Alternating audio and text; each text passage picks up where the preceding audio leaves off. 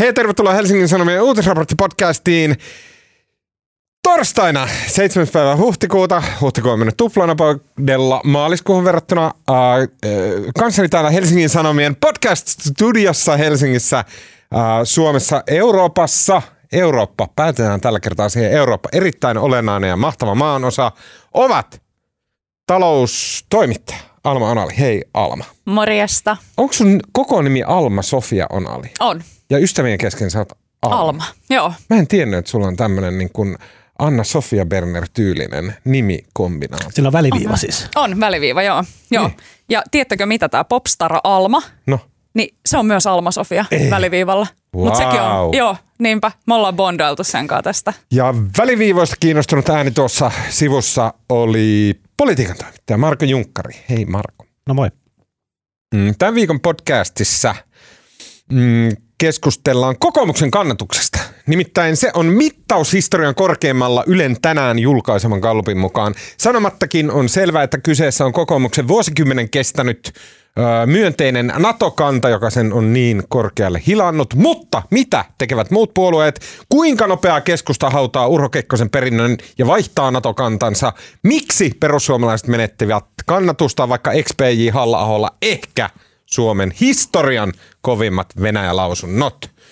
Ja myös puhutaan Butsasta, jossa venäläisjoukot mitä ilmeisimmin ovat syyllistyneet sotarikoksiin ja teloittaneet siviilejä.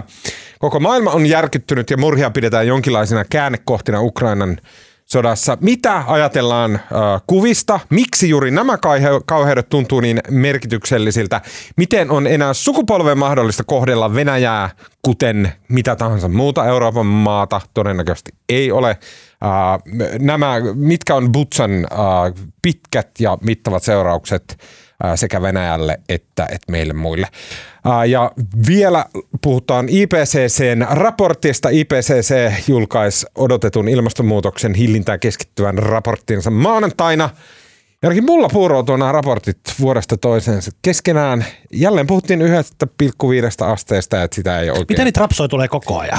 No kato, kun ne on ja- jaettu osiin. Kato, kun ne rapsat tavallaan sitten Ah. aina esitetään sellainen joku valtava koko, ko, koonti rapsa, mutta koska on niin paljon sitä asiaa, niin sitten tota, ää, ne jaetaan tällaisiin pienempiin pätkiin, joita kukaan ei silti jaksa lukea. kaikki mua nauratti eniten se, että mä luin jostain, että tässä nyt ilmestyneessä IPCC-rapsassa on 160-sivuinen tiivistelmä.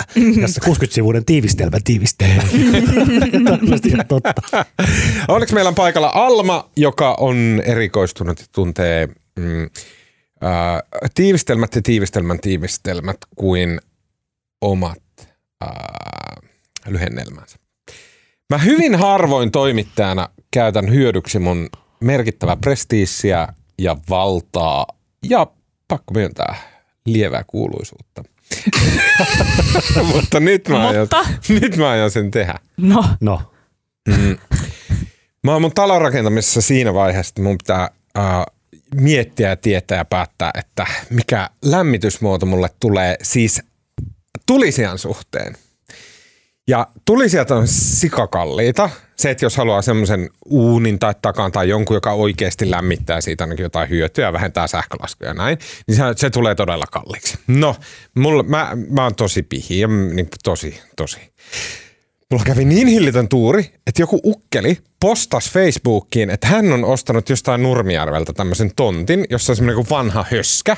Ja sitten se vaan postasi sinne Facebookiin johonkin raksaryhmään, että sieltä saa tulla kaikkea rojua hakemaan. Ja mä en, näin niistä kuvista, että siellä oli vanha pönttöuuni. Semmoinen pyöreä peltinen, semmoinen niin kuin pönttöuuni. Sitten mä ajattelin, että mä säästäisin siinä monta tonnia, jos mä menen sinne ja puran sen ja raahaan sen pel- peltikehikon kotiini ja sitten joko minä itse muuraan sen tai sitten mä palkkaan jonkun muurarin. Mutta tässä on se ongelma, että mä en tiedä muuraamisesta mitään ja mä tiedän, että tällä podcastilla on kymmeniä tuhansia kuulijoita, joista osa varmasti tietää muuraamisesta jotain. Joten please, tuomas.peltomaki at hs.fi tai Twitterin DM tai Instagramin DM. Laittakaa mulle tietoa, niin kuin kaikki vinkit, hei, mitä pitää huomioida pönttöuunin muuraamisessa. Kaikki otetaan vastaan. No niin, kiitos. tämä lähti nyt todella oudoille. Tiedän. Mä, mä yritän olla käyttämättä mun tota, HS-podcastaja-statusta hyväkseni, mutta nyt mä käytin. Tämä on vaan viikko viikolta enemmän sellainen Tuomaksen oma päiväkirja tämä podcast.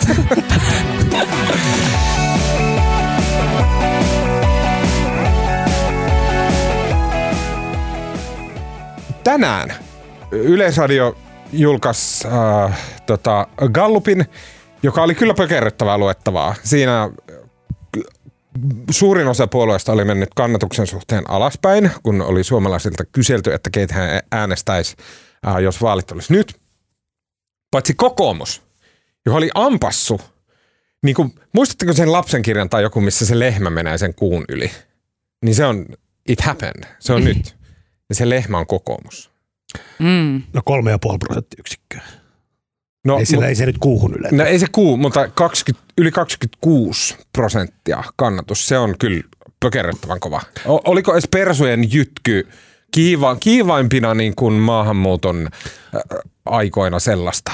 Ei. Keskusta oli, keskusta oli enemmän 26,8 joulukuussa. Jeesus Sipilä aikana. Jeesus Sipilä aikana puoli vuotta ennen vaaleja joulukuussa 2014. Okei. Okay.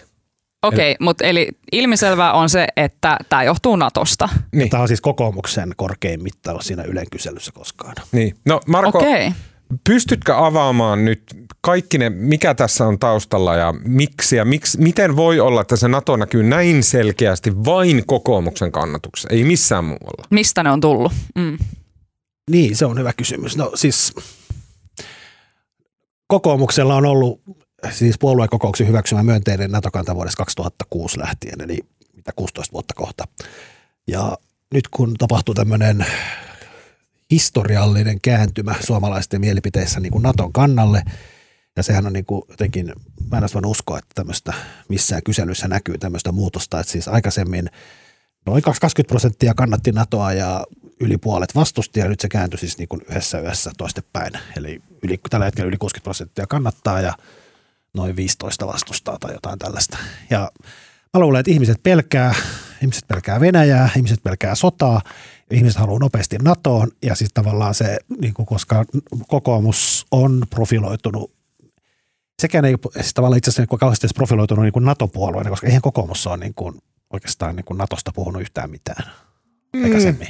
He on No sanonut, on. että he kannattaa. He on No, aina niillä on puoluekokouspäätös tässä, mutta, päät, päätös tästä, mutta eihän se kokoomukselle ollut koskaan niin kuin Ei ne ole vaali- aktiivisesti ajanut se ei sitä. ole ollut vaaliteema, koska se on niin, NATO-jäsenyys on ollut niin epäsuosittua ja niin kaukana, mutta siitä huolimatta nyt tilanteessa, jossa niin kuin ihmiset on peloissaan ja ne haluaa, että Suomi liittyy NATOon, niin, niin kokoomus on kumminkin profiililtaan se puolue, joka selkeämmin ja pit, pisimpään on ollut NATO-myönteinen. Niin tämä M- miksi tämä musta, oliko, oliko tämä, miksi tämä musta tuntuu jotenkin silti yllättävältä loikalta, että se on näin yksioikoisesti, se NATO-kannatus purkautuu kokoomuskannatukseen? Miksi tämä on mun mielestä jotenkin yllättävää? Ja sitten tässä pitää ehkä muistaa se, tämä kysely on tehty nyt kokonaan siis sen 24. helmikuuta alkoi se Venäjän suurhyökkäys, tämä on tehty kokonaan sen jälkeen, mutta osa näistä haastatteluista on tehty silloin hyvin pian sen hyökkäyksen jälkeen, jolloin nämä kaikki muut puolueet ei ole ehtinyt vielä kääntää sitä takkiaan niin kuin ne nyt on. Tässä on mm. myös ollut se tilanne, että niin kuin tavallaan kokoomus on niin kuin kaikkein selkeimmin kannut, kannattanut NATOa. Näistä silloin- isoista, RKP on kannattanut. Kyllä, silloin hyökkäyksen jälkeen ja nythän sitten vähän niin kuin kaikki muutkin puolueet on Mutta onko näin? No eikö vihreät esimerkiksi silleen laajasti Vihreät- kannata? Vihreillä on siis He ei puolue, ole jotenkin sota NATO-jäsenyyttä. uskottavaa muutenkin. No, käytännössä kaikki on, paitsi vasemmisto. Ja ke- keskusta suuresti, varmaan ensi viikonloppuna siis keskusta niin kuin sanoo ääneen sen, että ne vaihtaa NATO-kantaansa. Mutta Voisiko näin näin? ennustaa? Eikö mun mielestä SDP ja keskusta panttaa kuitenkin? No panttaa tavallaan, mutta siis se molemmilla on itse asiassa sama tilanne. Demareilla oli niin kuin viime viikonloppuna puoluevaltuuston kokous ja puoluevaltuusto on puolueen, puolueiden ylin päättävä elin on puoluekokous ja sitten silloin kun puoluekokousten välissä sitä ylitävaltaa käyttää puoluevaltuusto, joka on semmoinen 60-120 hengen konklaavi, missä on valittu puolueen, joka piiristä on valittu ihmisiä. Ja SDP-puoluevaltuusto oli koolla viikko sitten ja siellä oli aiheena, ne vissiin kestikään se kuusi tuntia. Ne oli suljetuin oviin, oviin ja keskustelivat Natosta ja Paavo Lipponen alusti ja Marin piti hienon, hienon itse asiassa todella poikkeuksellisen hienon poliittisen puheen, mikä oli siis julkinen viime lauantaina, missä hän sanoi aika suorasanaisesti Venäjästä. Mutta siis se demarit vielä, tämä oli niin kuin pohjustava kokous, jonka jälkeen demarit, Marin ilmoitti, että demarit pitää niin kuin ylimääräisen puoluevaltuuston ja eduskuntaryhmän kokouksen tässä vielä lähiviikkoina, jossa SDP virallisesti ilmoittaa olevansa valmis liittymään NATOon. Keskusta, keskustalla on nyt tämä puoluevaltuuston kokous nyt tulevana viikonloppuna Vaasassa, missä, tota, missä tota, keskusta ottaa niin kun siellä taas puheenjohtaja Saarikko e- e- esittää tämmöistä näkemystä, että puoluevaltuusto antaisi valtiojohdolle niin kuin valtuudet tehdä turvallisuuspoliittiset ratkaisut. Ja sitten Kepulla on sama, eli Kepun kutsuu sitten, ne eivät päätä tässä vielä mitään, ne keskustelee tästä ja sitten niilläkin on ylimääräinen puoluevaltuusto jonkun viikon päästä, jossa ne ottaa uuden Nato-koneen. Mutta Marko, kävelytään meidät läpi siitä, että et, et, tämä on varmasti järkytys keskustalle ja SDPlle, nämä kan, luvut Ihan varmasti tiedetään, miten paljon he Eikö niinku demarit mittaa, kuitenkin noussut 0,5 prosenttiyksikköä? he, he mittaa itsensä niinku Mutta täysin kokoomus meni vaan ohi. Niin, Tai siis kokoomus oli jo edellä. Niin. Edelleen kakkonen. miten se, mikä se on se ajatusprosessi, minkä tämmöinen 26 pinnaa kokoomus niin kuin ylivoimaisen johto, mi, mitä se, mikä se on se ajatus dominoefekti, joka lähtee keskustassa? No ei mikään. No, se on tavallaan liikkeellä jo. Se keskusta on jo niin kuin kääntynyt. Okei. Muodolliset päätökset puuttuu. Ja ehkä siinä on niin kuin, ehkä perussuomalaiset on siinä mielessä kiinnostavin, että siis perussuomalaiset on, heillä oli heidän eduskuntaryhmä nyt, he keskuudessaan äänestivät ja tavallaan perussuomalaisetkin ilmoittivat olevansa niin kuin Naton takana. Ja nythän perussuomalaisten kannatus taas laskee. Mä luulen, että tämä niin kuin ihmiset, mä luulen, että siirtymä on tapahtunut esimerkiksi aikaisemmin perussuomalaisia kannattaneista kokoomukseen, koska perussuomalaisilla kumminkin kesti tämän niin kuin NATO-järjestäytyminen pisimpään. Ja siellä on joukossa niitä silleen niin kuin, Putinisteja. Niitä niin, kuin, niin, putinisteja. Ennen kuin Turtiainen vei ne omaan porukkaansa. Niin ja siis perussuomalaiset on aina ollut silleen niin kuin, vaikka nekin, jotka siis, Timo Soinikin aikoinaan, vaikka EU oli kaiken pahuuden alku, mutta se suhtautui sitten taas NATOon yllättäen vähän myönteisemmin. Että NATO on aina ollut niin kuin, suhtautuminen persuussa on ollut myönteisempää NATOon kuin EU. Mutta mä sanon vielä sen, että mä en usko, että tämä, tämä niin kuin, nämä muut puolueet myös tietää, että tämä kokoomuksen nyt piikki ei ole niin kuin siinä mielessä kestävä. Kokoomus Mm. varmaan säilyy ykkösenä, mutta kun tämä on niin kuin, tämä niin, kuin niin suoraan johtuu tästä Ukraina-hyökkäyksen, niin kuin suurhyökkäyksen alkamisen jälkeisestä tilanteesta. Ja nyt kun kohta niin kuin kuukauden päästä kaikki puolueet on Naton takana, pois lukien vasemmistoliitto, niin se eräällä tavalla se NATO-efekti niin kuin sulaa pois sieltä. Ja sitten koska ratkaisut Suomen NATO-jäsenyyden suhteen tehdään nyt seuraavan kahden kuukauden aikana, niin tämä tuskin tulee edes vaikuttamaan niin kuin eduskuntavaaleihin, koska se on siinä vaiheessa jo niin kuin tavallaan case closed. Mm. Ja se joka tapauksessa tehdään tavallaan SDP-johtoisesti. Eli sekä hyvässä että huonossa SDP tulee saamaan ne NATO-jäsenyyden jäsenhakemuksen vaikutukset omaan kannatukseensa. No SDP, no SDP on pääministeripuolue, Niin. niin. mutta siis tavallaan, koska tämä on myös päätös, missä tarvitaan niin kuin eduskunnassa todennäköisesti kaksi kolmasosaa enemmistö, niin sitten ei oikeastaan niin kuin yksikään suurpuolue, iso puolue pysty olemaan niin kuin ulkona. Ja siinä mielessä kaikki puolueet, kaikki isot on, tarvitaan sen taakse. Minkä verran tässä vaikuttaa se, että Niinistö, vaikka onkin muka irtaallaan puolueesta, niin on kuitenkin kokoomuslaista presidentti. Ja hän on tässä jotenkin aivan keskiössä. En mä usko, että se vaikuttaa mitenkään. Siis Niinistöhän tukee vaan silleen kaikki ihmiset kaikilta yhteiskunnan laidoilta, kaikista tuloluokista ja kaikista. Mä tein viikonloppuna sellaisen gallup, Ho- Hesarin gallupin tavallaan pohjalta, että missä kysyttiin, että kuinka tyytyväisiä kansa on eri niin kuin sekä presidenttiin että ministereihin tässä Ukrainan sotaan liittyvissä asioissa, niin se oli niin kuin selvää, että Niinistö on vaan silleen favorite boy silleen kaikissa. Mutta samaan aikaan musta on kiinnostavaa, miten niin kuin etenkin nämä innokkaimmat NATO-tyypit, niin, niin kyllähän Niinistö on nyt haukuttu aika paljon. Joo, nimenomaan tästä varovaisuudesta ja mm. niin kuin hitaasta etenemisestä ja siitä, että ei nyt suoraan sanota, että ensi viikolla NATOon. Mm. Ja Niinistöhän voisi sen päätöksen tehdä vaikka nyt. mm. Niin, se on niin- ihan täysin Niinistön käsissä. Se voisi mm. vaikka tänä iltana päättää, että tota, nyt mennään. Niin, mutta eihän, niin, mutta eihän siis Niinistö aja- kuukausi sitten valinnut toisen reitin. Niin, mutta siis niin kuin perustuslain mukaan niin Joo, joo, joo, on Niinistön ei jättäminen on Niinistön päätös. Se on niin kuin hallituksen esitys ja Niinistö päättää. Jos vielä palataan tähän, ollenkaan hakemuksen jättämiseen. että just, että miten äh, suomalaiset suhtautuu näihin eri äh, ministereihin ja presidenttiin siinä ja kuinka tyytyväisiä ne on niiden toimintaa, niin se oli jännä, että kun katsoi sitten, että kun siinä oli kysytty siinä HS Gallupissa kanssa, että Antti Kaikkonen, Sanna Marin ja Pekka Haavisto, että miten tyytyväisiä ollaan heidän toimintaansa, niin suht silleen niin kuin yli puolueen rajojen kaikki on sille suht tyytyväisiä näihin, paitsi perussuomalaiset jotenkin silleen, niin kuin yli puolet perussuomalaisista ää, ilmoitti tässä kyselyssä, siis perussuomalaisten kannattajiksi ilmoittautuneet ihmiset, että yli puolet ilmoitti, että ei ole tyytyväisiä Marinin tai Haaviston toimintaan. Kaikkosen toimintaan ne oli pikkasen enemmän tyytyväisiä kuin Marinin tai Haaviston, mutta silti aika silleen, niin sitten mä vaan mietin, että Jännää. mitä, mitä niiden olisi nyt sitten pitänyt niiden mielestä niin. Niin. Niin tehdä, tiedättekö? Tosi jännä. Mä, mä en niinku heti, mulla ei nouse semmoinen niinku heti semmoinen, tiedätkö, joku karikatyyri, että aa, nuo ihmiset ovat näitä. Mulla ei nouse semmoista, niinku, että kuka ajattelee noin. Niin. Et, et mikä sitä selittää sitten, että Niin. onko se vaan sille pelkästään niin kuin, ö, sen poliittisen vastuks, vastustuksen takia Niin. niin. vastustamista. Mikä just tässä hetkessä taas sit tuntuu jotenkin Niin, väärältä. Se on, mä luulen, että aika monelle perussuomalaisten kannattajalle, niin se on ihan sama, mitä Marin tekee, niin se on kumminkin väärin. niin, niin. Ja kyllähän päivää sitten toinen ehkä tämmöinen, niin kuin, mä tiedän miksi me toimittajat, niin ihas- ihastellaan Paavo Väyrystä ja ollaan niitä Ah. ah. tekee jotain. Mutta Väyrynen ilmoittautui siis keskusta puheenjohtaja. Mm. En mä, on kyllä niin vanha vitsi. Mä olin alaasteen kolmannella, kun se oli vitsi ja se on edelleen vitsi. Niin Mut on siinä, Onneksi on jotain pysyvyyttä tässäkin Joo, elämässä. Mutta siinä on siis tavallaan se on kiinnostavaa, koska niin kun, tota, tavallaan tämän NATO-päätöksen niin kun yksi keskeinen niin kun asia siinä takana on niin kun tavallaan legi- legitimiteetti. Se, miten niin kun, jos miettii EU-päätöstä silloin EU-äänestys 94 ja 95 jäsenyys, miten siitä edelleen jupistaa. Edelleen jupistaa siitä, että Hesarin etusivulla oli se niin kun liitytään EU-hun mainos mm. ja siitä edelleen niin kuin pulistaan, ja siinä kumminkin järjestettiin kansanäänestys.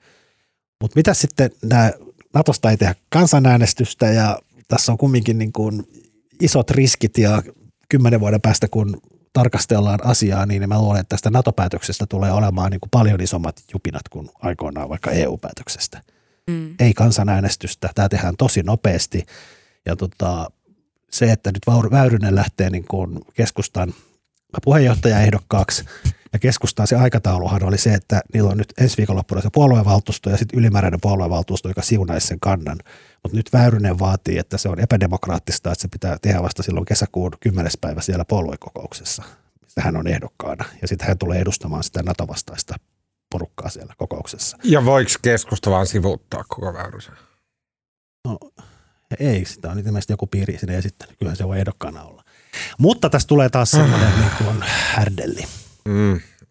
E- eli tavallaan niin kuin, mutta onko kyse siitä, että niillä on aivan päästänsä sekaisin oleva Väyrynen siellä, jonka pitäisi olla jossain hoivakodissa, ja sitten hän itse sekoilee silleen, että niin keskustalaiset joutuu häpeämään häntä, vai onko kyse siitä, että keskustan satrapisana hieroo käsiä, että no niin, nyt saadaan tässä keskusta otsikoihin ja näin. Kumpi siellä on se meininki? Mä luulen, että satraapit eikä niin kuin tämä puolue, niin kuin puolue edes niin kuin minkäänlainen puolueeliitti ei, ei ole kyllä yhtään innoissaan Väyrysen ehdokkuudesta, koska tota, ei Väyrysellä ole siellä eliitin keskuudessa minkäänlaista kannatusta. Kiinnostavaa tässä on se, että näissä kyselyissä niin keskustalaiset on toisin, to, keskustan kannattajat on toisiksi myönteisiä, myönteisimpiä Naton takana kokouksen mm. jälkeen. Eli se tavallaan siellä kentällä kannatetaan NATOa, siellä on niin kuin jonkinlainen tämmöinen Urho Kekkosen perintöyhdistys, joka niin kuin edelleen puhuu siitä, puhuu tästä puolueettomuudesta, haaveilee puolueettomuudesta, mitä Väyrynen edustaa. Mutta kiinnostavaa tässä on se, että kyllä siellä niin kuin aika moni on niin kuin kypsänä sitten taas saarikkoon. Että se Väyrynen saattaisi kerätä ääniä siellä puoluekokouksessa sekä siltä pieneltä suomettuneelta puolueettomuus on elämän tärkein asia ja sitten niin kuin saarikon vastustajilta, että kyllä se voi jonkinmoisen äänimäärän Miksi, siellä miksi ne on kypsiä saarikkoa? No, Saarikko edustaa kumminkin keskustaa siis semmoista niin kuin liber, liberaalilaitaa. Siellä Mm. on niin kuin paljon konservatiiviporukkaa ja myös semmoisia, jotka on sitä mieltä, että jotkut asiat olisi pitänyt tehdä toisin. Ja, et, siis puheenjohtajalla on aina vastustusta, mutta se Väyrynen saattaa, imu, että mä en usko, että keskustassa ei ole kauhean laajaa NATO-vastustusta, mutta se Väyrynen saattaa saada enemmän ääniä kuin se NATO-vastustajaporukka, koska se kerää sitten nämä kaikki kriitikot myös taakse. Mä en voisi kuvitella mitään häpeällisempää kuin sen, että joku aivan ilma-aikuinen saarikko jupina vastustus kanavoidaan johonkin aivan pelleväyryseen tämmöisessä tilanteessa, ottaen huomioon, mitä Venäjä tekee just nyt Ukrainassa. Toi oli Tuomas hyvin sanottu. Niin. Mutta Hyvä sitten niin. jos niin tapahtuu, niin eikö niin, että ehkä me sitten ollaan vaan ansaittu se kaikessa hölmöydessämme. Kyllä keskusta voidaan lakkauttaa niin kuin kaikki muutkin Niin, järjestelmät. mutta ehkä tässä on myös semmoinen, niin kuin, ehkä kun tämä on niin kuin, kuten Pe- Me Niinistö saadaan on, mitä me ansaitaan. Niinistö on monen kertaan sanonut, että tässä on niin kuin riskejä ja tässä on ilkeyksiä odotettavissa, niin, niin tavallaan, tavallaan tota, tämmöinen niin kuin, niin kuin prosessiin liittyvät riitelyt ja härdellyt ehkä ei ole se, mikä on kaikkein mukavinta tässä tilanteessa, mutta tässä joka tapauksessa tulee varmaan se keskustan suunnitelma, puoluevaltuusto nyt ja ylimääräinen puoluevaltuusto kuukauden päästä, niin, niin siinä saattaa tulla mutkia matkaa. Ja se on ihan sairaan mielenkiintoista. Pystytkö samalla tavalla analysoimaan vielä vähemmän lempparipuoluetta siellä SDPtä, tätä, millä viittaan tähän äh, Markon tunnettuun keskustafetissiin. Tota, mikä ajatuksen juoksu on sitten SDPn sisällä? Eli siis mun, mun mielestä just niin kuin oli sun mainiossa Tarja Halos haastattelussa, sitten, sitten äh, äh, niin kuin keskustelussa tavallaan niin kuin, ähm, Tuomiojan ulkoministerikausista ja Lipposen pääministerikausista. Siinä on niin kuin SDPn sisällä on tämmöisiä niin kuin faktioita ja ristiriitoja, missä on niin kuin halos tuomiojalaiset, jotka on niin kuin tavallaan vastaava porukka kuin nämä suomettuneet kekkoslaiset keskustassa. Ja sitten mun mielestä, mä en ole ihan varma mitä mä ajattelen tästä, koska Lipponen tavallaan niin kuin pilannut koko oman perintöönsä menemällä ihan niin kuin Putinin käsikassaraksi sinne haistelee sen pakaroita niin kuin kaasuputkiyhtiöön.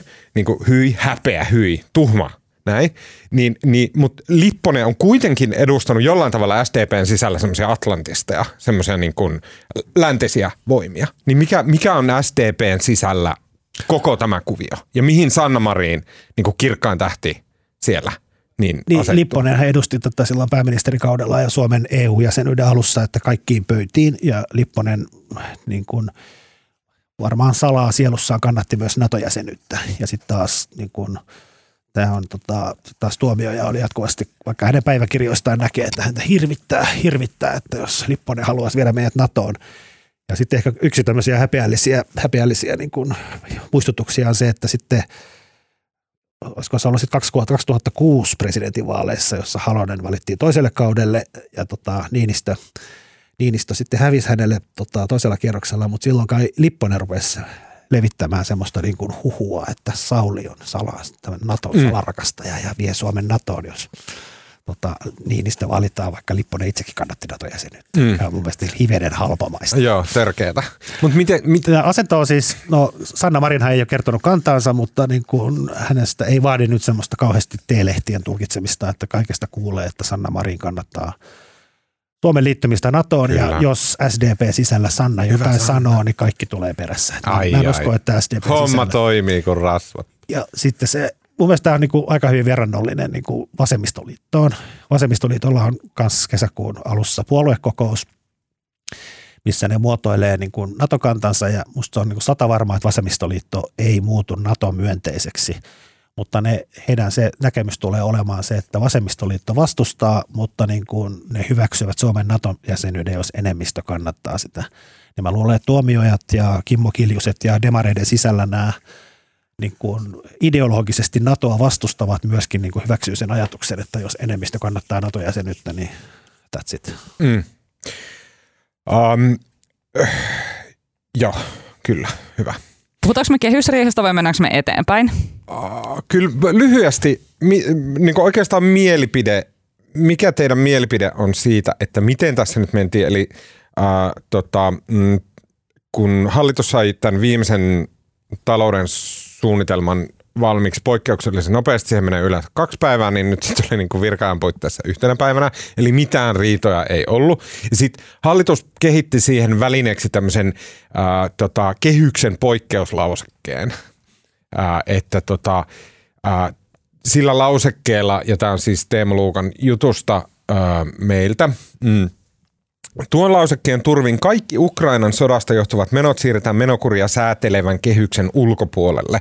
Valtaosa näistä on vain joitakin vuosia kestäviä menolisäyksiä. Kehyksen ulkopuolelle jäävät miljardien eurojen asehankinnat, Ukrainaan annettu apu, pakotteiden aiheuttamat välittömät menot valtiolle ja huoltovarmuushankintoja, kuten myös investoinnit, jotka lisäävät kotimaista energiantuotantoa ja vähentävät riippuvuutta Venäjän energiasta.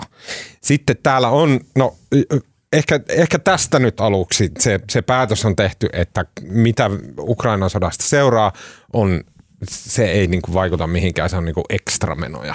Mitä olette mieltä? Mitä mä nyt sanoisin? No mun mielestä siis, mä oon kirjoittanut aika monta juttua tästä Suomen kehysmenettelystä ja päivitellyt sitä, että tämä hallitus tavallaan rikkosen jo rikkosen jo silloin koronan, koronan alettua ja mikä oli niin kuin siinä mielessä tavatonta, tavallaan ymmärrettävää, että koronasta, että korona oli kriisi ja poikkeustilanne, mutta ensin ilmoitti, että kehykset ei päde ollenkaan ja sitten sen jälkeen ne on sitten rikkonut niitä. Ja musta sitten niin kuin, tavallaan kriisissä se on niin kuin täysin perusteltua, mutta mua jotenkin hämää se, että miksi niin kuin leikitään, että tämä kehys, niin. kehys pitää, mm. siis... kun se kerran ei pidä. Ja nyt tässä niin kuin tavallaan mm. käytiin tämmöinen kummallinen piirileikki, että piti saada ne jo viime vuonna sovitut 370 miljoonan niin kuin säästöt, ja nekin vähän keploteltiin niin kuin omituisesti veivaamalla sitä kehystä. Ja sitten tavallaan ne tehtiin ja tavallaan esitettiin niin kuin yhdellä kädellä sit niin kuin, että tiukkaa taloudenpitoa, ja sitten samaan aikaan heitetään se kaksi miljardia lisää sinne kehyksen ulkopuolelle. Ja se kehys on tekninen väline, sillä se ei, se ei niin kuin vaikuta yhtään mitään siihen, kuinka paljon Suomi velkaantuu tai mm. ei velkaannu. Alma. Niin siis just tämä, siis mähän en ymmärrä sille valtion taloudesta juurikaan mitään, mutta minäkin näillä niin kuin, äh, maalaispaperikaupungin tytär aivoillani niin kuin jotenkin näen sen, että eikö tämä nyt jotenkin hassua, että sanotaan, että joo, pysyttiin kehysten sisällä, mutta samaan aikaan pari miljardööristä sinne heitetään niin kuin lisää ja sanotaan ei, mutta kun ne on niiden kehysten ulkopuolella. Silleen, että no mitä väliä on jollain kehyksillä, jos niiden ulkopuolelle voidaan mennä niin, kuin niin paljon kuin halutaan. Ja mä en nyt ota tässä just niin kuin millään tavalla kantaa siihen, että ö, mitä, mitä mieltä jostain velkaantumisesta tai valtion velkaantumisesta ja muusta pitäisi olla, vaan ihan vaan just tämä tällainen ihmeellinen ajatushäkkyrä, mikä tähän syntyy. Joo, ja se musta kehys on, koska se on vain tekninen väline ja nyt tässä kokoomus ja muu oppositio on haukkunut hallitusta tästä kehysten rikkomisesta. Ja ilmeisesti tämä on mennyt niin paljon ihon alle, että nyt hallituskin leikkii, että ihan, ihan kuin meillä olisi niin kuin kehykset pitäisi ja sitten vaan tota, tehdään tämmöistä niin kuin, tiirellään niitä miljardeja sinne kehyksen ulkopuolelle. Ja sitten sit, sit vielä toinen asia, mikä mä en nyt, tästä mä en oikein uskalla sanoa, kun mä en ole varma, mutta sitten tänään, tänään oli sitten – tämmöinen hallituksen varautumisministeriryhmän Energiasta info, puhuttiin paljon. Niin, sen info kello 12 ja siellä se liittyy nimenomaan tavallaan energiaan ja siellä tulee niin kuin, tota, kaikkiaan 800 miljoonan euron nyt niin kuin investoinnit erilaisiin vihreän energian hankkeisiin. Siinä on mukana tämmöinen, äh, tota, mikä LNG, säiliölaivan hankkiminen Suomi ja Viro yhdessä ja hake, hakevarastoja ja turvetta pannaan huoltovarmuusvarastoihin ja sähköautoja, latauspisteitä ja mitä lie.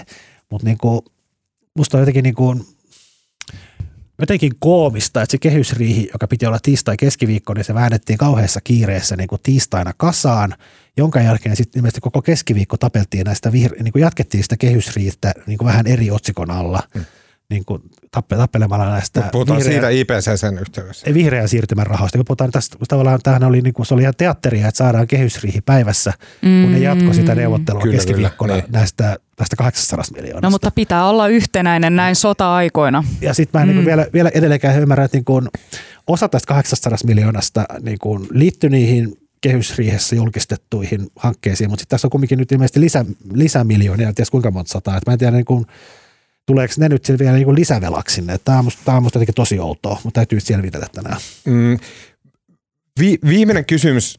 Uh, mä... On ihanaa, kun Marko sanoi, että, että, että mä, mä selvitän tämän tänään. Sitten tulee heti sellainen rauha sieluun sille, että hyvä. mä jututin meidän uh, Helsingin Sanomien visiotoimituksen Emil Eloa. Hän oli haastatellut tota rahoituksen professori Vesa Puttosta. Ja sitten Puttonen oli, he, he, keskustelu, he keskusteli niin kuin keskuspankkien uudesta tämmöistä poliittisuudesta, joka liittyy tähän tavallaan niin kuin rahan käyttöön mm-hmm. ja niin kuin siihen, että hallituksen, hallitukset on saanut aika tiukan niskalenkin keskuspankeista, jotka ennen pyrittiin pitämään kaiken politiikan ulkopuolella. Mutta koska varsinkin läntinen maailma ryntää niin kuin isosta kriisistä toiseen, että on 2008 finanssikriisi, sitten on niin kuin tavallaan kaikki seuraavat on melkein Venäjän aiheuttama paitsi pandemia – niin sitten keskuspankki on ollut se tapa, jolla niin kuin elvytetään, että painetaan vaan rahaa lisää niin kauan, että ongelmat tavallaan poistuu näköpiiristä. Mutta että se, se oli niin kuin järkyttävää jotenkin häkellyttävää se, että ää, esimerkki mitä Puttonen käytti siitä, että miten drastisesti tilanne on muuttunut, on se, että silloin kun oli 2008 finanssikriisi, ja ää, ainakin minä ja Marko muistetaan, en tiedä muistaako Alma, mutta silloin oli Kreikka oli semmoinen niin suuri paskapää Euroopassa ja sillä, että laiskat, laiskat lihavat kreikkalaiset sillä niin kuin, ää, kuppaa kaikkien muiden niin kuin meidän luterilaisten tienaamat rahat ja näin, että se oli niin tämmöinen tilanne. Ja silloin se tilanne oli, että Kreikan valtionvelka oli 170 prosenttia bruttokansantuotteesta. Eli että niillä oli niin paljon velkaa kuin mitä ne tekee vuodessa bruttokansa kertaa 1,7 näin, tämän verran. Ja silloin Kreikan valtion velka, niin sen korot oli 30 pinnaa. Siis eli, että jos Kreikka halusi lainaa, niin se oli niin epäluotettu taho – ja sen talous oli niin kuralla, että sillä oli 30 prosentin korko. Ihan käsittämätön korko. No nyt Kreikan valtionvelka on ei 170 prosenttia bruttokansantuotteesta, vaan 200 prosenttia. Ja velan korko on 1 prosentti. Eli siis sitä ei enää, niin kuin markkinat ei jotenkin hinnoittele sitä riskiä ollenkaan. Koska me tiedetään, että keskuspankit mm. vaan sit painaa lisää rahaa. No siis ehkä se kannattaisi muistaa vielä se, että ennen kuin tämä eurokriisi alkoi, niin silloinhan, silloinhan nämä markkinat nimenomaan ei hinnoitellut näitä maiden välisiä eroja. Se, koko kriisihän lähti siitä, että tota, Kreikan, kaikki euroma, kaikkien euromaiden niin kuin valtiolainat arvioitiin suunnilleen yhtä riskisiksi. Että Kreikan korko oli niin kuin aivan liian alhainen. Että se oli niin kuin vähän korkeampi kuin Suomella tai Saksalla. Ja sitten tavallaan tämä kupla puhkesi kun selvisi, että Kreikka on muun muassa väärentänyt itse tarkoituksella näitä kansantalouden tilinpitoa. Ja sitten siinä vaiheessa sit taas vedettiin niinku överiksi sitten tavallaan markkinat tajus, että euroalue ei olekaan niinku monoliitti. Niin. Ja sitten se Kreikan korko, ei se, ei se 30 ollut. Muistaakseni näin oli. Voi olla, että puhuin ihan päästä. Mutta se korko nousi sitten, kun tavallaan tajuttiin, että nämä kaikki maat on täysin eri tilanteessa. Mm ja sitten se ampuu ylös ja nyt se taas on niinku ehkä palautunut sinne lähemmäksi. Mutta tämä niinku, miten tämä liittyy hallitukseen on se, että et me ollaan selkeästi ajautumassa johonkin tähän, että okei, tulee probleema, niin sitten vaan lisää rahaa. Niin kuin loputtomasti lisää velkaa, lisää velkaa, rahaa. rahaa. Mm. Painetaan, painetaan niin kuin printeristä mm. näet. Näin. Ja edelleen niin kuin, Mua hävettää, koska mulle joku 40 ekonomia vastasi Twitterissä, kun mä kysy, kyselin tätä ja he vastas niin tyhjentävästi ja näin, mutta mä silti ehkä tajunnut heidän selitystä. Mutta mun mielestä tässä on jotain, että kun kaikki vaan ottaa määrättömästi velkaa, niin se ei silloin ole oikeasti velkaa, vaan se jotain, jos kaikki maailmassa ottaa niin kuin vaan niin kuin kymmeniä ja kymmeniä miljardeja velkaa, joka maa ottaa niin kuin satoja niin kuin miljardeja sinne, miljardeja tänne, ympäri maapalloa kaikki vaan ottaa miljardeja, miljardeja, miljardeja, niin ei silloin, niin kuin, ei se ole velkaa, vaan se on jotain muuta. Jonkun pitää kehittää joku uusi talouden teoria ja selittää se mulle. No niin, yes. Uh, tota, ei mennä tähän tuon Ei mennä tähän ton, sen pidemmälle. Okei, okay, um, uh, uh, uh. Poliittisen historian emeritusprofessori Kimmo Rentola kirjoitti Helsingin Sanomissa näin. Sanotaan, että Yhdysvallat hävisi Vietnamin sodan sinä päivänä, kun julkaistiin valokuva, jossa sotilaiden ja palavan kylän edessä kohti kameraa juoksee hintelä kymmenvuotias tyttö, itkua huutain ja alasti. Napalmi kytee selässä.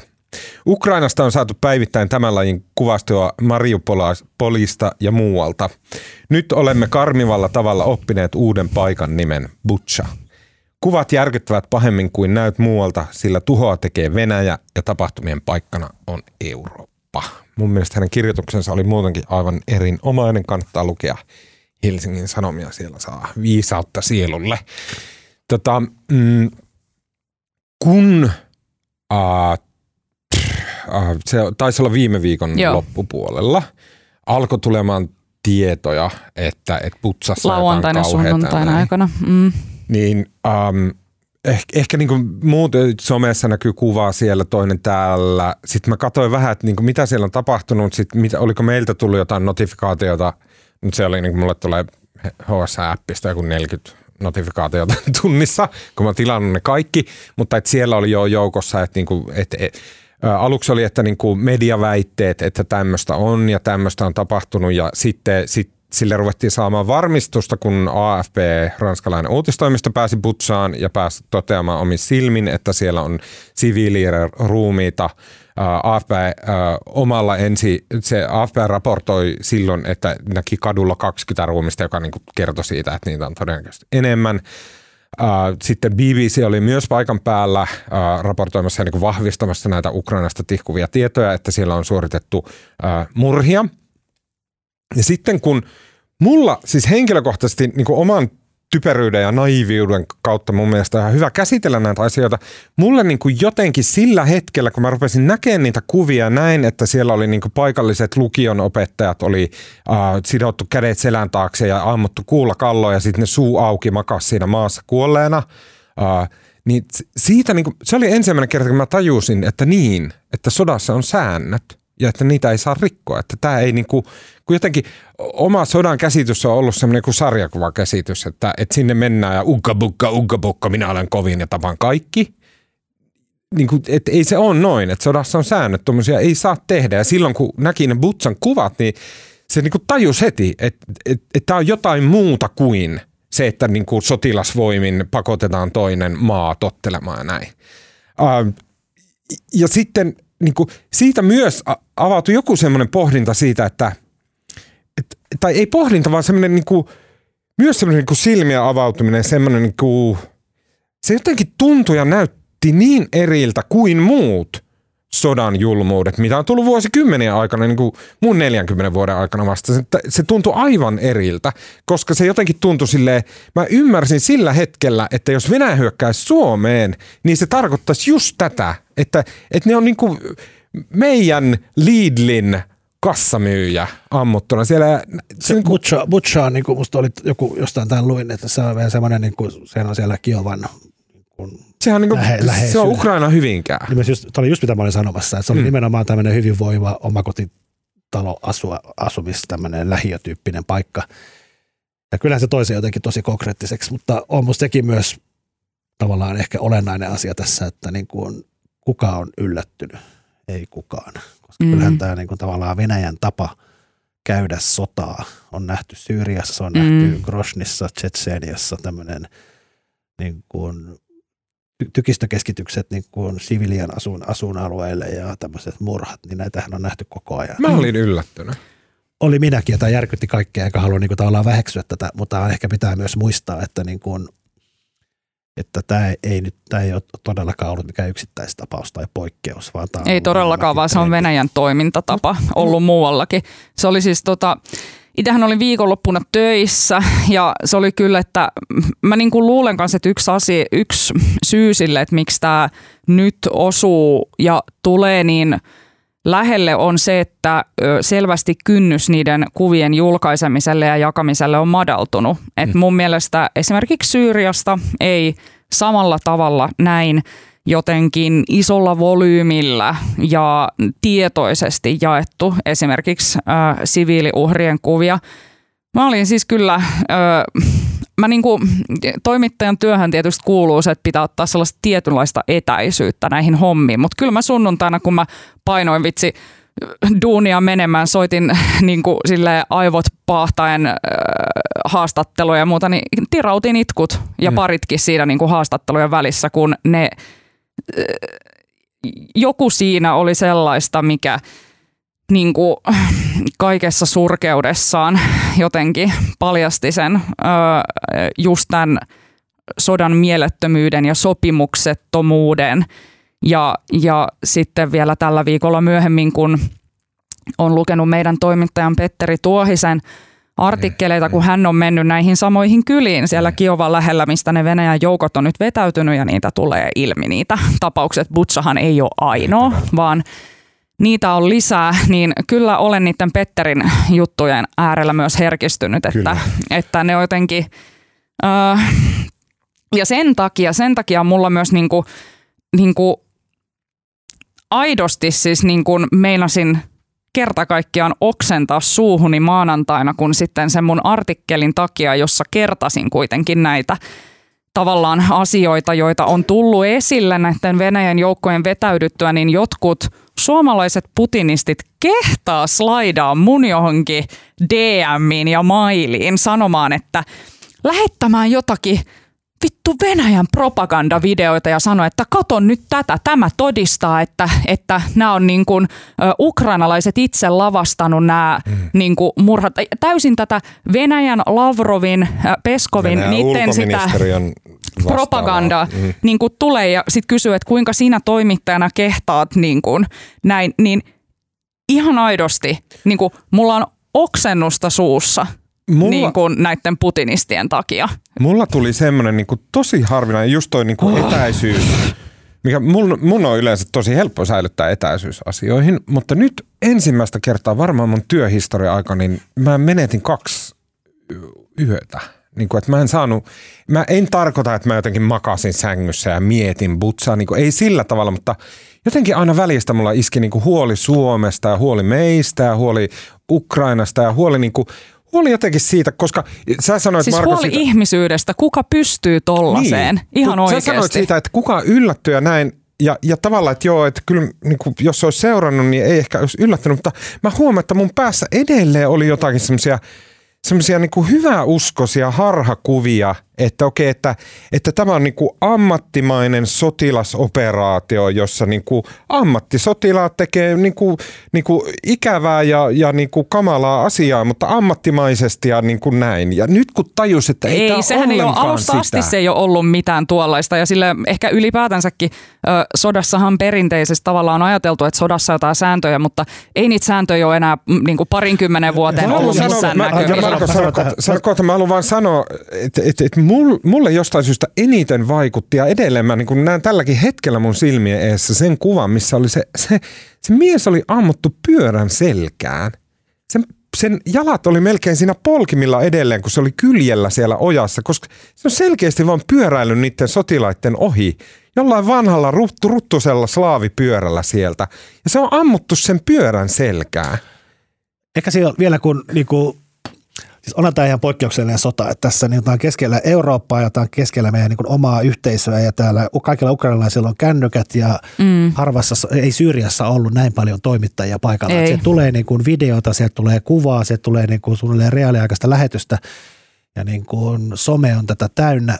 Ja sitten kumminkin onhan se, kun miettii sitä niin kuin, mä en, en nyt ole nähnyt TikTokin kaikkia videoita, mutta se, mitä itse olen katsonut tässä niin kuin sodan ensimmäisenä viikkoina, niin sehän on vähän semmoista videopelimatskua. Että sieltä Mm. kaukaa kuvattuna menee joku venäläisten tankkijono ja sitten se näkyy niitä tämmöisiä valotäpliä, kun Mm. joku ampuu niitä jollain tämmöisellä, Mm. ta, jollain tämmöisellä panssar, panssaritorjuntaohjuksella tai jotain muuta ja ei siinä näy, että se esimerkiksi räjähtää se tankki ja siellä ne ihmiset mm. palaa sinne sisään. Niin. Ja, että tavallaan tämä on niin kuin, tämä kuvastohan on ollut niin kuin tosi etäistä ja ruumiita, Mm. ja myös se, että tavallaan niin kuin Almakin sanoi, että eihän tiedotusvälineet on, tavallaan se perinne on se, että kuvia ei julkaista sotavangeista eikä julkaista ruumiista. Ja nyt niin kuin tavallaan me ei ole niin kuin nähty perus tämmöinen mediankuluttaja ei ole nähnyt Mm. niitä ruumiita tässä alkuvaiheessa. Ja siellä on tehty näitä, siellä on niin kuin ollut varmaan ihan järkyttävää koko ajan tai aivan varmasti. Ja Niin, siis Mariupolhan on ollut ihan hirveä. Ja niin kuin tapettu kaikkia mahdollisia, mutta tämä on ensimmäinen kerta, kun me niin kuin nähdään se. Mm. Ja tämä Niin. on niin kuin sen takia tämä on niin merkittävää. Mm. Mm. Se myös, miksi mä, mä rupesin ajattelemaan sitä, että mikä ero tässä on siihen Syyriaan, niin kyllä mun mielestä tosi iso vaikutus on vaan just tällä mediapelillä ja sillä, miten hyvin Ukraina on hoitanut sitä mediapeliä. Se, millä tavalla Zelenski on voittanut länsimaat puolelleen, sehän on niin kuin synnyttänyt meissä aivan valtavan empatian aallon, jolla me reagoidaan sitten tietysti tähän Ukrainan kohtaloon ja suomalaiset varsinkin jotenkin, mä odotan sitä, että mitä Zelenski sanoo huomenna, kun se puhuu eduskunnalle Suomessa, Kyllä. että, että se tulee olemaan tosi merkittävä hetki.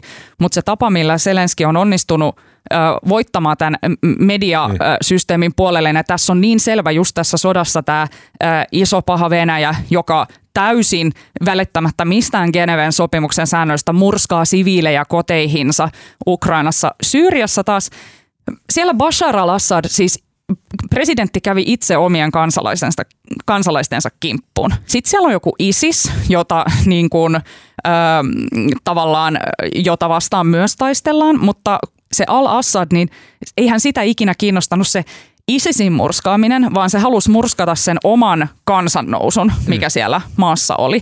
Ja ö, Syyriashan ei ollut mitään sellaista niin selkeää oppositiota, jota niin kuin me oltaisiin voitu kansalaisina jotenkin tukea. Siis kyllähän sinne meni sitten kaikki, ties mitkä Yhdysvallat ja Venäjät aseistamaan milloin ketäkin ja niin kuin näin. Mutta se, että sä aseistat jotain random sissijoukkoa, niin se ei vielä tavallaan onnistu herättämään sitä sellaista samanlaista kontaktin tunnetta, mitä mm. Ukraina ja Zelenski on pystynyt nyt meissä herättämään. Niin. Että se Syyrian tilanne, sit kun se oli vielä niin sellainen proxy war, että siellä Venäjä ja Yhdysvallat tavallaan kukkoilee keskenään jonkun tällaisen ISISin vastaisen sodan varjolla, niin tiedättekö, että se asetelma on tässä vaan niin eri. Mm. Et, Tämä on selkeä. Tässä on kaksi puolta. Niin. Mutta on, niinku, tämähän on se keskustelu, mitä itse asiassa, niinku, oliko se, että Yle, Ylen joku, oliko Yle X tai joku, yritti alkaa käymään tätä keskustelua, mikä mun mielestä, niinku, okei, että ne kysymykset on relevantteja, niitä, mä, mä haluaisin niinku, kuulla teidän mielipiteen just siitä, että, että onko, mi, miksi on ja pitäisikö olla se niin kuin jonkunnäköinen ero siinä, että just Syyriassa tapahtuu jotain hirveätä ja näin. Ja sitten sit meidän reaktio ei ole tämmöinen, mutta sitten kun se tapahtuu Ukrainassa, niin meidän reaktio on erilainen. Ja et onko siinä kyse rasismista – No, onko siinä kysymys, ja rasismikaan ei välttämättä ole silleen niin semmoista ilkeätä, hähää, kärsikää eriväriset ihmiset rasismista, vaan semmoista jostain tiedostamattomasta, vai onko se semmoinen, että, että no okei, että varmaan niin syyrialaisiakin kiinnostaa enemmän, että mitä naapurimaassa tapahtuu? Vai, niin kuin... no, on ihan selkeästi etäisyyskysymys, ja mm. kyllähän niin kuin Ukraina on lähellä, se on mitä lähempänä kuin Rovaniemi Helsingistä, mm. ja tota, se on lähellä, se on osa Eurooppaa, meidän omaa maanosaa. Ja tota, sit, Aggressori on myös meille yhteinen tavallaan, että se on naapuri. Se on, naapuri. Se on, mm. niin kuin koko se on ehkä se niin suurin samaistumispinta mm. On, ja sitten niin kuin, mä voin kuvitella, että jenkkejä tavallista riviamerikkalaista ei nyt kiinnosta Ukrainan uutiset niin kuin yhtään, koska se on niin kaukana. Samalla tavalla Syyria oli niin kuin kilometreissä tai jotenkin, niin kuin, se oli eri maanosassa. Me ei tunnettu niin kuin Syyrian takia semmoista itseemme kohdistuvaa eksistentiaalista uhkaa, mm. niin kuin me koemme nyt. Mm. Tähän johtuu niin kuin meistä jokaisesta. Me, mm. meidän, mm. meidän jokaisen tavallaan sukujen historioissa ja isovanhemmilta kuultu, kuultu juttuja toisesta maailmansodasta ja talvisodasta ja jatkosodasta ja venäläisten – hyökkäyksestä, että tämä tulee aika lähelle kaikkia mm. suomalaisia. Nimenomaan tavalla, että joku Al-Assadin Syyria nyt ei lähtökohtaisestikaan ollut paikka, jossa olisi vaikka demokratiaa, mm. jota pitäisi jotenkin puolustaa.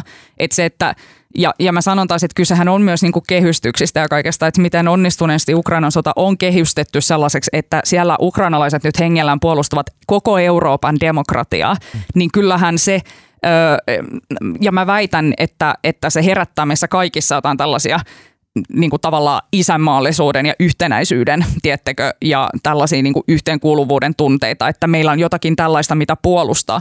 Ja vaikka siis mm, Syyriassakin siis toki aivan hirveätä se ö, siviilejä kohtaan ö, kohdistuneet iskut, mitä siellä Joo, oli, ja se, että millä tavalla se Al-Assad niin kuin jotenkin musersi sen oman, musersi siis omien kansalaistensa toiveikkaan vallankumouksen, jolla he toivoo pääsevänsä sellaiseen demokraattiseen ja jotenkin hmm. niin kuin hedelmälliseen valtioon, niin, niin ihan järkyttävää, mutta se, että kun se tapahtuu siellä, niin se ei tavallaan niin kuin, se, se uhkaa yleismaailmallisia demokraattien arvoja ja siviilien oikeuksia, mutta ei konkreettisesti just meidän. Koska täällä se vaan on se, se argumentti on myös, että jos niin kun Ukrainan annetaan mennä, niin who's next? Mm.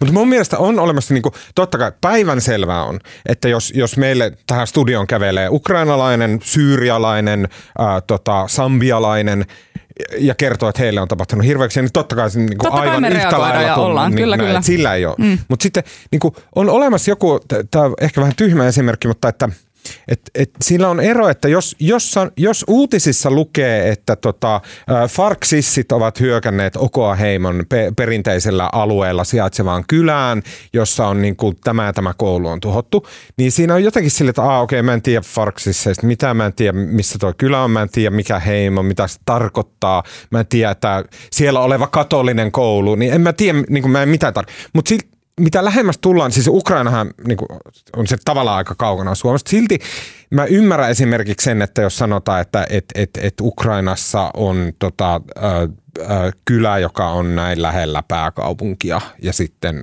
ä, mä näen sieltä kuvaa, että siellä on jotain tämän tyylisiä autoja – niin mä, mä jotenkin ymmärrän sen paremmin. Mä en ymmärrä kaikkea, mutta että se, on, se on niin työn ja tuskan takana niin kuin opetella. Ja siitä tulee jotenkin se eri reaktio. Se, että mi, kuinka nopeasti ja miten paljon ymmärtää silleen parista lauseesta siitä elämästä, mitä siellä, siitä tilanteesta, mikä siellä on.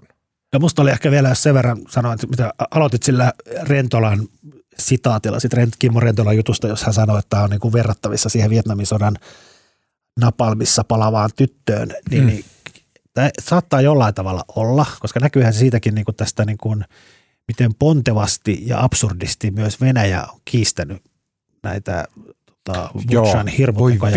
Ja sehän kertoo, joo, mutta sehän kertoo myös siitä, että tämä ei ole niin kuin, tämä ei ole vain yksi kylä, missä on tapettu muutamia satoja ihmisiä niin kuin venäläistenkään mielestä, vaan ne itsekin näkee, että tämä on niin kuin PR-mielessä heille potentiaalinen katastrofi. Kyllä. Ja sen takia tämä on lähtenyt, kyllä se Venäjänkin niin kuin yritys tavallaan dumata tätä on ollut niin kuin ihan poikkeuksellisen voimakas. Se oli, että ne ei vaan niin kuin kohottele olkapäitään. Niin mutta se oli, se oli, se oli niin kuin jotenkin niin vitun loukkaava se niin kuin alle mm. minuutissa sanottu, että öö, se oli provokaatio. Niin, haistakaa vittu Mm. Ja siis okei, okay, täytyy sanoa, että on, äh, nyt sieltä tulee tietoja, että sotarikoksi, eli siis äh, sodassahan sääntöihin kuuluu, että jos sä otat vihollisia vangiksi, niin sä et saa niitä tappaa, mm. sä et saa niitä kiduttaa.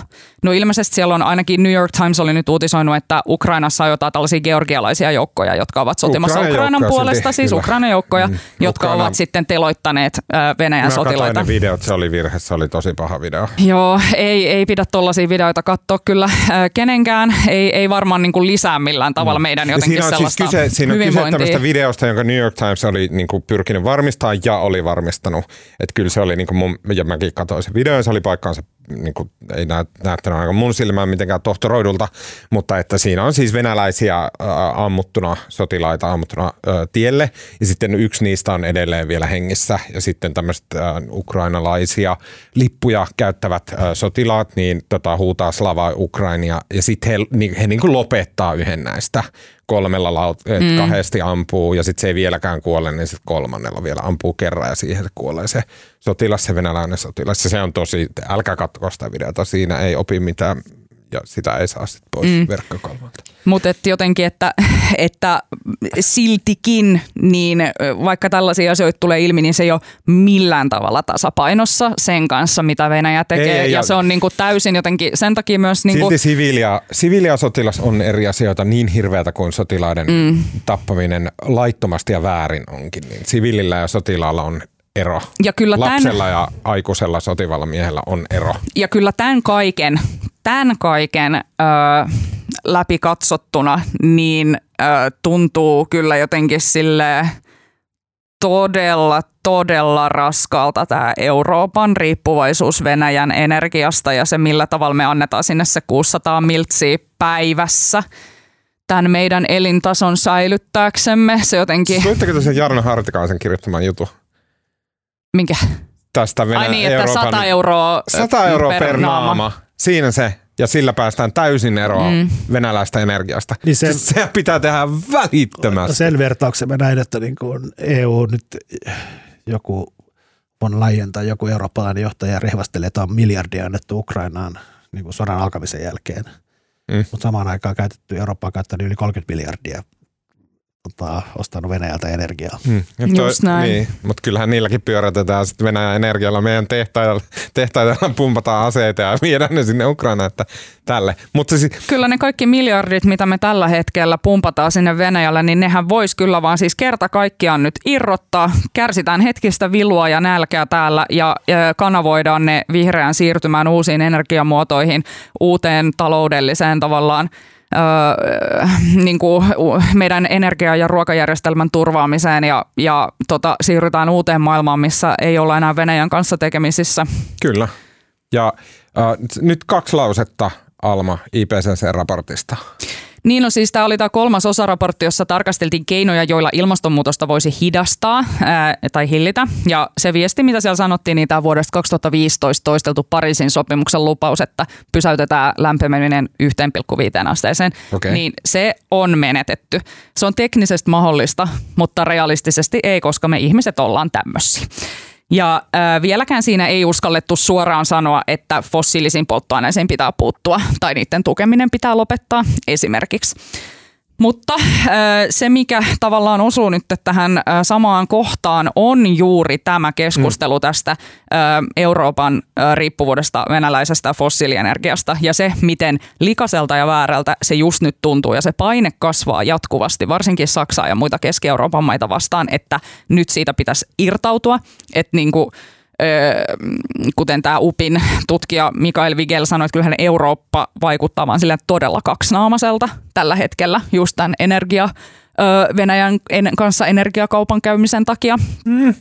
Ja tota, Se... En, mä- en mä niinku tuota heti suorita allekirjoita. Kyllä mä ymmärrän ihan täysin, miksi niinku me ostetaan Venäjältä energiaa.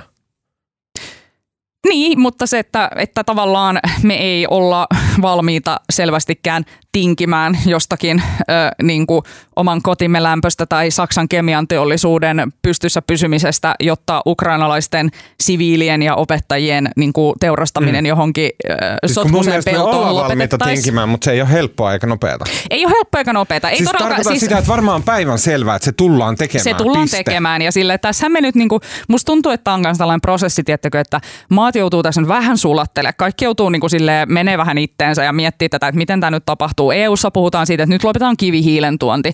Että no, sehän on ihan peanuts verrattuna siihen öljy- ja kaasukauppaan, mutta silti se kivihiilikin on jotakin ja kyllä Suomessakin niinku käytetään kuitenkin sitä venäläistä kivihiiltä aika paljon. Öö, tota, tota, meidänkin kaupunkien ja kotien lämmittämiseen.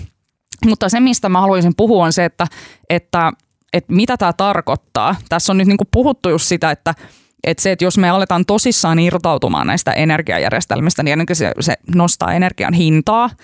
Meidän täytyy todennäköisesti ruveta säännöstelemään sitä tai säästämään sitä, eli energiansäästötoimiin ryhtyä, vähentää vaikka mm, öljyn kulutusta esimerkiksi vähentämällä autoilua, siirtymällä sellaisiin toimiin, joilla sitä öö, yksin autolla ajelua niin voisi vähentää.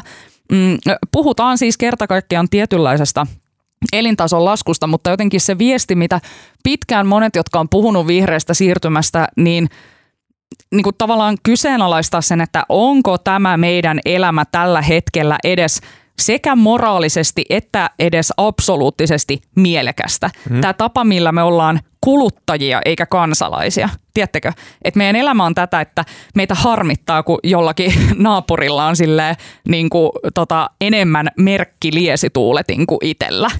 Niin silleen, onko tämä nyt jotakin mielekästä elämää? Ja mä mietin, mä mietin tuossa bussissa, kun mä tulin tänne töihin, että et, et onko se elintason lasku niin paha. Siis Petja Pellihän oli, oli tehnyt tällaisen jutun, missä se oli haastatellut tällaista perhettä, joka oli ensinnäkin yrittänyt lopettaa kuluttamisen kokonaan vuodeksi, että he ei osta mitään uutta, ruokaa toki, mutta niinku, ei muuta.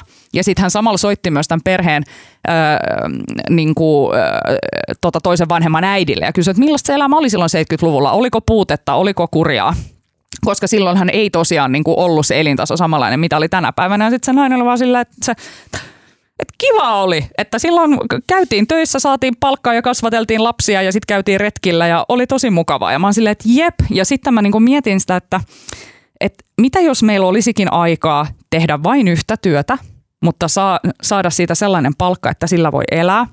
Meillä olisi aikaa hoitaa läheisiä ihmissuhteita ja sitten siinä sivussa tehdä vielä jotakin merkityksellistä ja itselle tärkeää.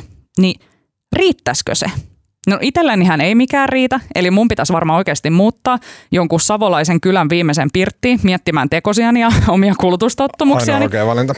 Mutta siis, että mua jotenkin suruttaa, surettaa tässä ajassa se kuluttajuuden merkitys ylitse kansalaisuuden. Ja se tietyn tyyppinen elintason laskuhan vaatisi ihmisiä ottamaan enemmän vastuuta omasta pärjäämisestään. Eli vaikka aikatauluttamisesta, jos se voi autolla suhata joka paikkaan, tai ää, esimerkiksi siitä asunnon lämmittämisestä, itsensä ruokkimisesta. Siis nämä on tällaisia asioita, jotka liittyy tähän, että miten meidän pitäisi muuttaa meidän elämää sekä ilmastonmuutoksen että sitten Venäjän sodan kannalta. Niin kuin aidosti puhutaan näistä, nämä ruokkamurrokset, energiamurrokset, Venäjän sota, ne on kaikki kytkeytyy toisiinsa. Kyllä. Ja sitten nämä on kaikki siis tällaista aktiivista ajattelua ja arvopunnintaa vaativaa valintoja. Ja jo, moni ilmoittaa nyt olevansa näihin valmis Ukrainan puolesta. Ja Hyvä. tämä on mun mielestä aktiivista Slava kansalaisuutta. Tämä on mun mielestä aktiivista kansalaisuutta, eikä sellaista passiivista kuluttamista. Ja mä en näe, että tässä olisi mitään, niin kuin, mun mielestä on ihan hyvä Nyt suunta. No aika niin, kiitos. paljastaa, että tällä kertaa meidän podcastin sponsorina toimii vasemmistoliitto. Tota, mä, mä maltalla sanomatta, musta toi Almalta tota, hieno, hieno puhe. Tota, muistan aikoinaan, kun me muutettiin, tota, ennen kuin meillä olisi lapsia, me muutettiin niinku uuteen kämppään ja sit, tota, ei me todellakaan niinku, vaimoni kanssa oltu mitenkään niinku, mitään rahaa ollut, eikä ollut mitään ihme laitteitakaan. Mutta siinä asui semmoinen niinku on vanhempi rouvashenkilö asunut aikaisemmin ja sitten me kaksi semmoista kolmekymppistä muutettiin siihen asumaan. Ja sitten tuli niinku sähkölasku, jossa oli semmoinen graafinen esitys, niinku, miten sähkönkulutus on kehittynyt. Me, me, se lähes niinku kymmenkertaistui, kun me muutettiin siihen. Ja se johtuu vaan siis läppäreistä ja niin kuin, Mm. siis eikä meillä ollut mitään ihmeellistä. Me käytettiin niin kuin noin kymmenen kertaa enemmän energiaa kuin se rouva. Joo. Mm. Ja Siis, mä oon äh, super mun- innostunut näistä. Mä just mie, mä suunnittelen omia sähköjä. Mä laitan joka ikiseen pistorasiaan semmoisen oman mittarinsa, että paljon se vie ja näin. Mitä, mitä satisfactionia saa, kun saa sieltä tiputeltua vähän kilowatin sieltä sun toisen täältä. Ja se ongelma mun mielestä, mikä on yksi suurimmista esteistä tällä hetkellä tälle muutokselle, on se, että se poliisi, politisoidaan tuolla tavalla, niin kuin sä Tuomas äsken teit, kuten sä sanoit, että tämä on niin kuin tällainen vasemmistoliiton propaganda show, niin ö, onko though, ja just tämä mun kysymys on se, että, että eihän niin kuin, että onko NS-elintason lasku niin eihän se tarkoita välttämättä mitään jäätävää kurjuutta. Ja mun mielestä voi olla sille luksusta, voi olla kaikkea ihanaa ja kivaa ja turhamaista ja hömppää. Mun mielestä ihmiset tarvii sellaista elämässä. Niin sitä voi olla mun mielestä vaikka sitten vähän kestävämmällä Kyllä. tavalla. Se oli viittaus äh, enemmän tämmöisen tulipalopuheeseen kuin sen sisältöön. Okei, ähm, siinä kun tota, kääritte banderollinne ja tota, mm, lähdette lähikapakkiin ja vähän siinä fiilistelette äh, baarimikon laskiessa olutta, että vitsi se kevät on kyllä sieltä tulossa ja ikkunasta paistaa aurinko ja näkee kun pölyhiukkaset siellä mm-hmm. leijuilee ja ai ai kun on ihanaa. Äh, tota, ehkä naapuripöytään äh, alat, alatte jotain hauskoja kaskuja kertomaan, niin mitäs kertoo? Jos mä aloitan, koska mä oon nyt silleen tota, jotenkin, koska te ette ole mitenkään niin kiinnittänyt huomiota sitä, niin tänä, tänä aamunahan se meidän Perttu Nousiaisjuttu nimitettiin suuren Ai journalistipalkinnon ehdokkaaksi. Anteeksi, Suuri journalistipalkinto, ehdokkuus, Marko Junkkari. Tommi Nieminen, Sami Kero. Kyllä. Ei, Kyllä, joo. eli siis Markon juttu Perttu Nousiaisesta on nimetty vuoden juttu kategoriassa. Kolmen, kolme, mm. yhdeksän, Shortlistattu siis. Kova joka on meno, kova suomalaisen meno. journalismin kentässä äh, suurin kunnia, mitä voi saada. Joo, ja siis se oli siis minun ja tota, kollegani Tommi Niemisen ja kuvaaja Sami Kerron yhteisjuttu. Mut Oli tosi siistiä. Aamulla oli tuolla Päivälehden museossa tämmöinen julkistustilaisuus. Kyllä, kyllä. Ja Aivan siellä sai, upeeta. aloitettiin aamu kello 10 juomalla kuohuviiniä. Kyllä. Ihanaa. Siis Sen Mä takia olen Marko siis on ollut tota- tässä podcastissa näin hilpeällä tuulella. Mähän, mähän on tulossa juontamaan sitä ää, ää, tilaisuutta silloin. Ja Voi- sehän on voi ihanaa, ei. ihanaa, mutta surullista just sen takia, että sä tiedät, että sä et ole itse ehdolla, jos sua pyydetään juontajaksi.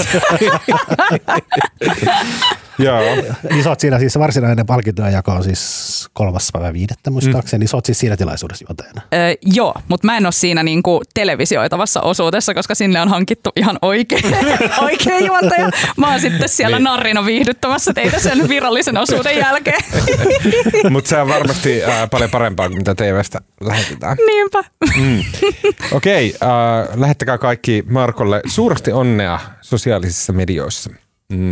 Tämä on just se, kun ei, ei saa, pitää sitten kirjata niitä kehuja, kun ei muuten saa. Niin, mutta mut, mä voin usuttaa. Saanko Mm, mä kolme. suositella? Joo. Joo. Tota, um, mä viimeksi, mm, tai- vai toissa kerralla taisin puhua siitä, että mä vihaan rutiineja ja rutiinit on kauheita. No sit nyt mä voin palastaa toisen asian, mitä mä yleensä olen vihannut, se on ruoanlaitto. Mm-hmm. Uh, mä en siis niinku, mä oon työskennellyt kokkina ja silloin se oli kivaa, koska mä sain laittaa ruokaa muille ja sain katsoa, kun he nauttivat siitä ja äh, sain vielä rahaa siitä. Se oli kiva. Mutta itselleni kokkaaminen on ihan hirveätä pakkopullaa ja mä jotenkin sille, jos mä leikkaan vaikka tota porkkana, niin mä samakaan puren mun hampaita yhteen, koska se stressaa mua niin paljon, että mä oon niin jotenkin sille aivan lopussa joka kerta, kun mun täytyy laittaa itselleni joku ateria. No, nyt sitten kuitenkin ajattelin, että pitäisikö mun nyt yrittää jotenkin suhtautua tähän eri tavalla, koska niin monet aina sanoo, että "Aa, rakasta ruoanlaittoa. Mikä on muuten tosi hyvä, jos Tinderissä, jos jengi on silleen, että "Aa, rakasta ruoanlaittoa, mä oon silleen wow, yes, koska mä vihaan sitä. Eli niin tää on perfect match. Okei, eli äh, mitä tein? Hankin uuden veitsen, terävän. Ja sitten äh, äh, lainasin, sain kirjastosta viimeinkin äh, tällaisen Heikki Valkaman ja Mario Sekin kirjoittaman kirjan nimeltä Okasu, äh, japanilaista kasvisruokaa. Ja se Okasu-kirja äh, keskittyy nimenomaan tällaiseen japanilaiseen temppeliruokaan, jonka, äh, jota voisi kuvailla sanoilla nöyrä, simppeli ja äh, niin kuin ei voimakkaasti maustettu. Eli kaikki reseptit, tai lähes kaikki reseptit siinä äh, kirjassa ovat äh, vegaanisia ja äh, ne on tosi yksinkertaisia ja äh, äh, saattaa kuulostaa jopa siltä, että mi- mitä tämä nyt on, että ota tofukuutio ja raasta sen päälle retikkaa, lorauta soijaa ja niin kuin sesamin siemeni ja that's it. Mm. No, Ää, mä sitten eilen kokeilin tätä, ää, tai siis sillä nyt ensin tietysti kauhealla höökillä ää, menin kauppoihin ostamaan ne kaiken maailman saket ja mirinit ja sushiriisit ja muut, mitä niihin tarvii niihin hommiin. Ja kerta kaikkia siis se ensinnäkin, että se veitsi oli terävä ja se leikkasi oikeasti niitä niin kuin vihanneksia silleen, että kaikki ei ollut vaan sellaista hirveätä tuskaa. Ja tein kuten se kirja neuvo, että jotenkin keskityin siihen, mitä tein. Öö, jotenkin mielessäni hiljaa kiittelin niitä raaka-aineita ja äh, laitoin sitä ruokaa. Ja öö, siis voin, voin vaikka vannoa, että tämän nöyrän aterian valmistamisen ja vielä sen päälle sen nauttimisen jälkeen, niin olin askelta lähempänä valaistumista. Kuulostaa spirituaalista. Mun pitää nyt kanssa sanoa, koska Hesarihan julkaisee aina sillä, jo- aikavälein semmoisia kirjoja, mihin on koottu näitä Hesarin oikaisuja. Tai lehden oikaisupalstalta ilmeisesti. Ah, jaa, okei. Näitä. Niin, niin sen kirjahan nimi, eikö tuon kirjan nimi ollut Okasu, niin Joo. sen Hesarin oikaisu. Vai voisi Osaku? olla Okaku, okasu. Onko se osaku vai okasu? Mun mielestä se oli okasu. Okasu. Heikki Valkaman Okasu. kokkikirja. Okasu, joo. Ki- Kiitos Alma. Mä haluan sanoa, että mä innostuin. Mulle tuli semmoinen fiilis, että mä voisin katsoa uudelleen televisiosarja, joka on yksi kaikkien oikein parhaita. Eli, arvatkaa. The Wire, Äh, lähelle, lähelle. uh, Breaking Bad. Just näin. Yes. Sitä mä mietin, mutta sitten mä ajattelin, että miksi, koska mä en ole nähnyt vielä Breaking Badin jatkoa, eli Better Call Saulia. Etkö? En. Sehän on nerokas. Mä aloin katsoa sitä nyt. Mä oon kahdesti yrittänyt katsoa Better Call Saulia ja se on aina jäänyt kesken, se- koska se ensimmäinen kausi on ihan paska. Ja siinä on, Se paranee. siinä on, siinä on vielä ensimmäisen kauden ehkä puolivälissä yksi jakso, joka on umpi surkea, semmoinen naurettava. Sitä ei edes näytellä hyvin. Se on silleen, niin kuin, että mitä niin kuin aivan lapsellista roskaa tämä on. Mutta sitten kun nyt on ilmeisesti tullut kutoskausi tai jotain ja sitä niin kuin ylistetään ja näin, Joten mä ajattelin, että nyt mä otan tästä kiinni ja olen ruvennut katsomaan Onko siis se Better uusi kausi nyt vai? Kutoskausi, joo mun mielestä. Onko? Joo, tai ainakin ilmoitettu, että se tulee kohta. No tai niin, jotain siistiä. tällainen. Ja tota, ähm, mä oon aloittanut tämän äh, ensimmäisen kauden tarpomisen läpi päästäkseni siihen hyvään kamaan. Ikävä kyllä niin monet sarjat on nykyään tämmöiset. Pitää kärsiä vähän aikaa ennen kuin saa sen hyvän. Musta jotenkin tuntuu, että ne ei oikein, mä oon ihan samaa mieltä, mutta se alku, eka, eka kausi mä katoin sen ekan kauden ja enkä ajattelin, että mä toista kautta viitti edes katsoa, mm. mutta onneksi katoin. Että se kyllä jotenkin tuntuu, että niillä tekijöilläkään oikein ollut kuvaa, mitä ne on tekemässä. Niin, just näin. Mun mielestä vinkki kaikille amerikkalaisille käsikirjoittajille, että kannattaisi ruveta kirjoittaa ne ähm, televisiosarjat silleen, että se pari kautta, mikä harjoittelee sitä sarjaa, hakee sitä suuntaa, niin sitten kun alkaa se kolmas kausi, niin se kirjoitetaan sille niin kuin, joo, että jatkona sille näin, mutta että se kirjoitetaan tieten tahtoin sille, että sen voi aloittaa myös sitä kolmoskaudesta, sen katsomisen. Näin. Uh, siinä kaikki tältä erää. Kiitos Marko Junkkari. Kiitos. Kiitos Alma Onali. Kitti. Uh, äänenkuva ja kaiken muun mahtavan meille tekee tällä viikolla Mikko Peura. Ja mun nimi on Tuomas Peltomäki. Kuullaan taas ensi viikolla.